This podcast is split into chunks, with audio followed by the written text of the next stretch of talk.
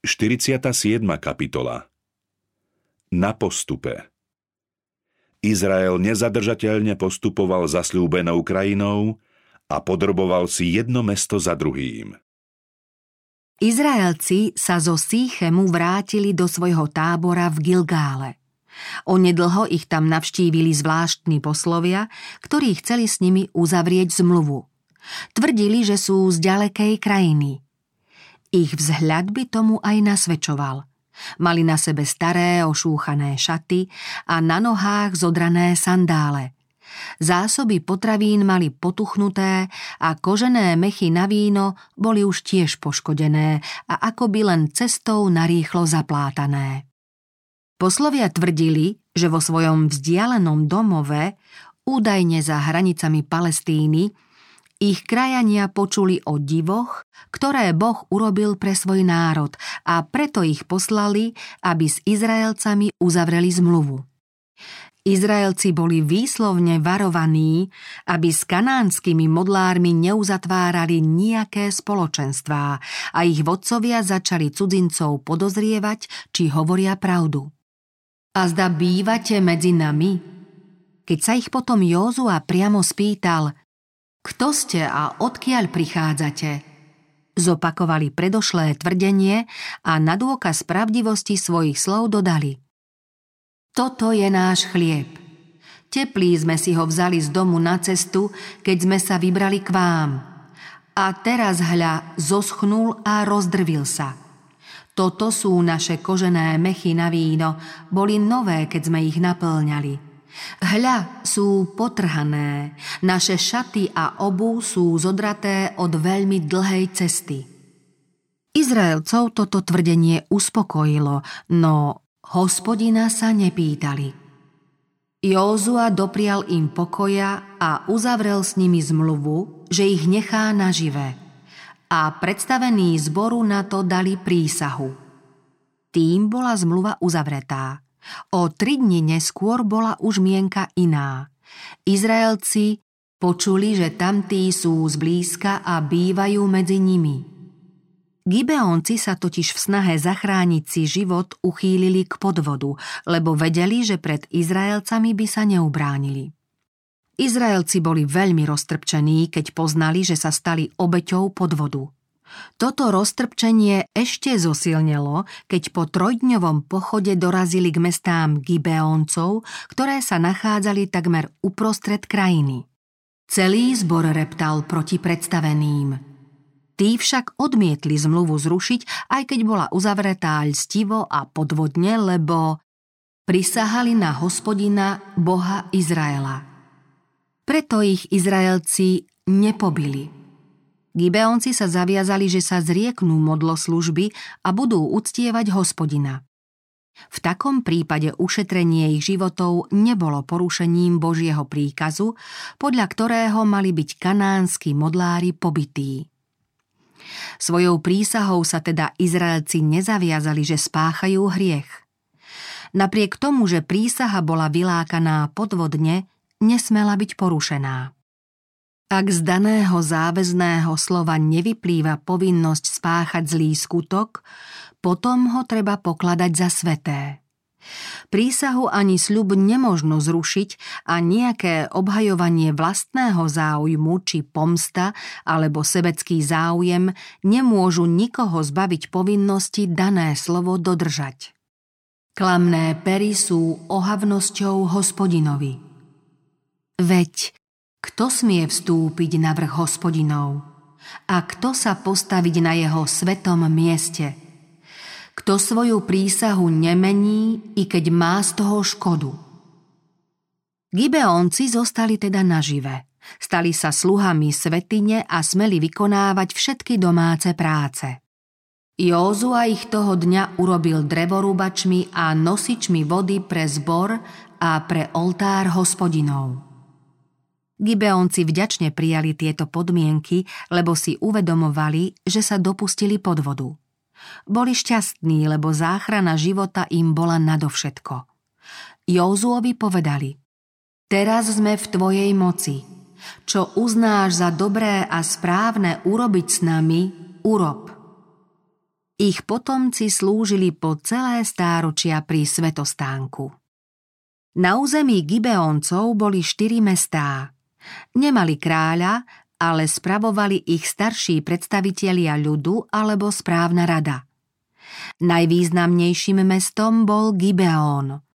Bolo veľkým mestom, akoby jedným z kráľovských miest a všetci jeho mužovia boli hrdinami.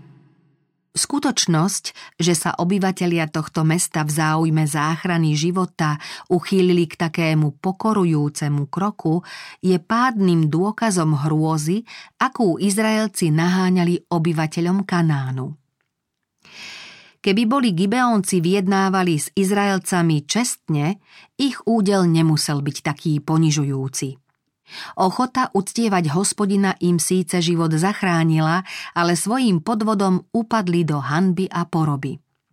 Božia prozreteľnosť pamätala na to, aby všetci, čo sa zrieknú pohanstva a spoja sa s Izraelom, mali podiel na požehnaní zmluvy.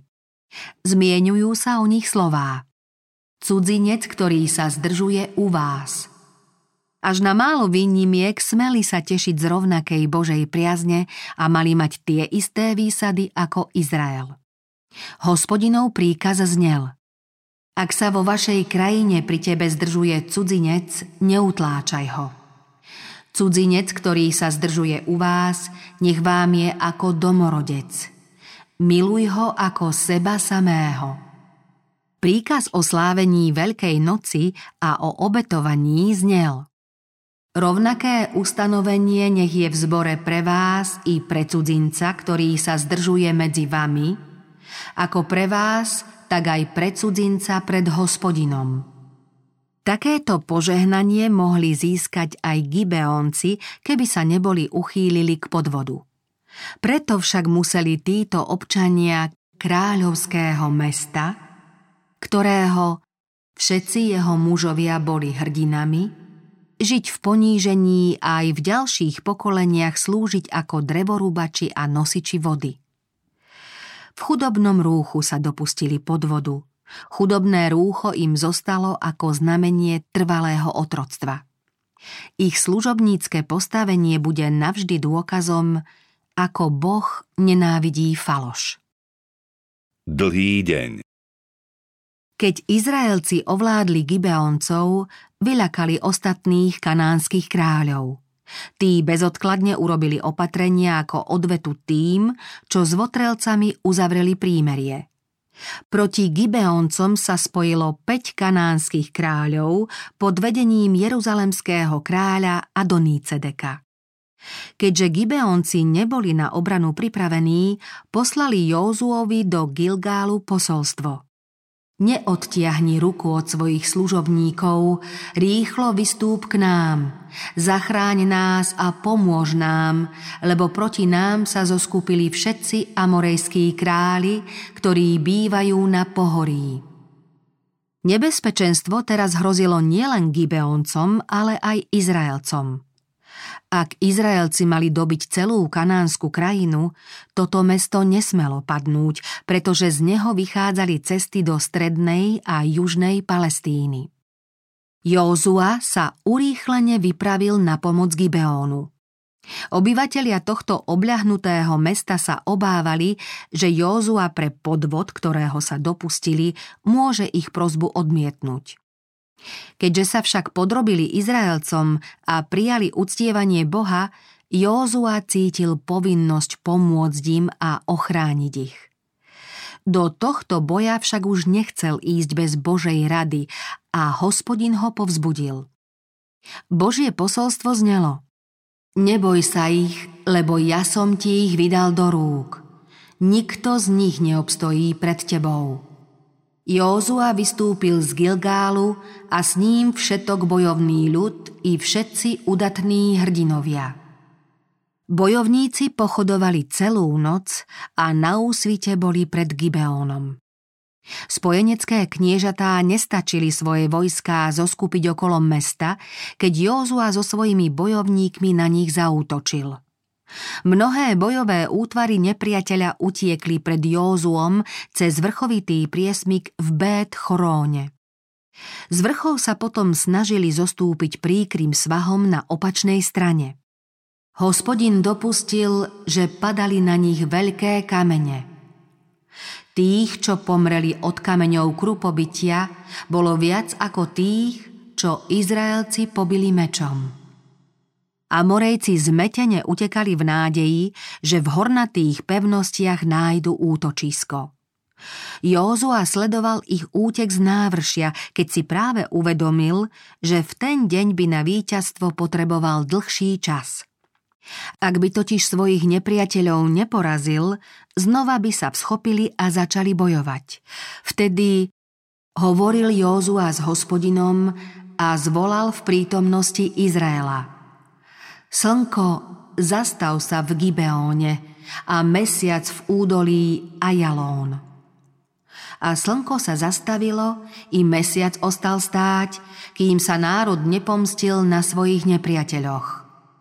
A slnko sa zastavilo uprostred neba a neponáhľalo sa zapadnúť skoro celý deň. Božie zasľúbenie, ktoré dostal Józua, sa naplnilo skôr, než sa zvečerilo. Všetky nepriateľské vojská padli Józuovi do rúk – Udalosti onoho dňa zostali nadlho v pamäti Izraelcov. Nebolo viac takého dňa ani predtým, ani potom, keď hospodin vypočul hlas človeka, lebo hospodin bojoval za Izrael. Slnko a mesiac zostali vo svojom obydlí, miznú pri svetle tvojich šípov, pri bleskovom jase tvojho oštepu. Prchlivo kráčaš po zemi, a v hneve šliapeš národy. Výjdeš na pomoc svojmu ľudu. Józua vyslovil prozbu pod vplyvom Božieho ducha, aby sa nanovo osvedčila moc izraelského boha. Vodcova žiadosť nebola teda nejakou opovážlivosťou, veď dostal zasľúbenie, že nepriateľov Izraela hospodin iste premôže. Józua však napriek tomu vynaložil všetko úsilie, ako keby úspešný výsledok boja mal závisieť len od izraelského vojska. Urobil všetko, čo bolo v ľudských silách a plný dôvery v Boha prosil o jeho pomoc. Tajomstvo úspechu spočíva vo vzájomnej súčinnosti Božej moci s ľudským úsilím. Najlepšie výsledky dosahujú tí, čo sa vierou bezvýhradne opierajú o všemohúceho. Ten, ktorý prikázal Slnko, zastav sa v Gibeóne a mesiac v údolí Ajalón, je ten istý, ktorý sa po dlhé hodiny modlil v prachu zeme v tábore pri Gilgále. Človek, ktorý sa modlí, je silný. Tento veľký zázrak je dôkazom, že vo vesmíre vládne stvoriteľ. Satan sa snaží zastrieť človekovi pôsobenie Božej moci v hmotnom svete. Chce, aby človek nepoznal, že v pozadí všetkého diania stále pôsobí prvá veľká príčina. Tento zázrak však vyvracia názory tých, čo prírodu vyvyšujú nad Boha prírody. Prírodné živly Oheň a kamenec, sneh a hmla, výchor, čo vykonáva jeho slovo, podliehajú Božej vôli, aby podľa nej mocne porážali Božích nepriateľov. Keď pohanskí Amorejci chceli vzdorovať Božím zámerom, Boh zakročil a na nepriateľov Izraela metal veľké kamene – Písmo sveté hovorí o väčšej bitke, ktorá sa odohrá pred koncom sveta, keď hospodin otvorí svoju zbrojnicu a vyberie zbrane svojho hnevu. Potom sa spýta, či si už prenikol k zásobárňam snehu a videl si skladištia kamenca, ktorý som ti nasporil pre časy súženia, pre deň boja a vojny? V knihe Zjavenie čítame o záhube, ktorá nastane, keď vyjde z chrámu od trónu mocný hlas a oznámi stalo sa. Krúpy ťažké ako talenty budú z neba padať na ľudí.